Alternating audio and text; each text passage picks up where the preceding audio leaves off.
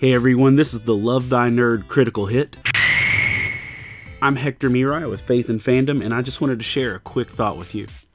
So, when a new movie's coming out, it's usually a responsibility of an actor to go out and promote the movie in press tours, you know, like late night talk shows, daytime TV, clever YouTube clips, Facebook videos, stuff like that. But rarely do these things end up on the stage of a church.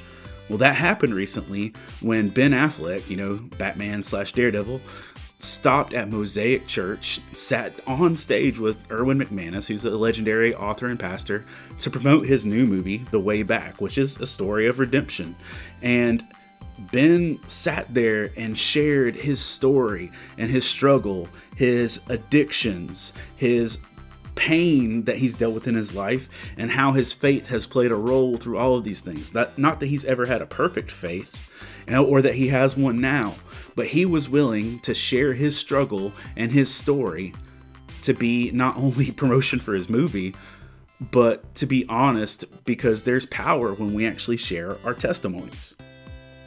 And, you know, it's one thing to share it, you know, one on one with somebody or to get on a microphone or even on a camera. But literally, this dude sat on stage with an arena full of people watching him talking about his struggles. Some of us are afraid to even share what we've been through or what we've gone through with people that know us and love us, but he did it with a large crowd.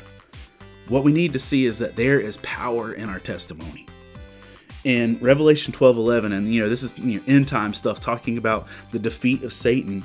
It says this they triumphed over him by the blood of the Lamb and by the power of their testimony.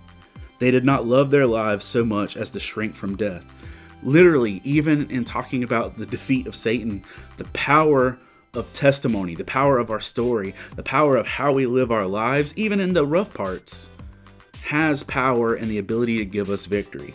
Some of us need to stop being afraid of the places we've gone and the mistakes we've made because when we can be honest about what we've been through and be honest about what we've overcome, we can find victory for ourselves and help encourage others to find that victory as well.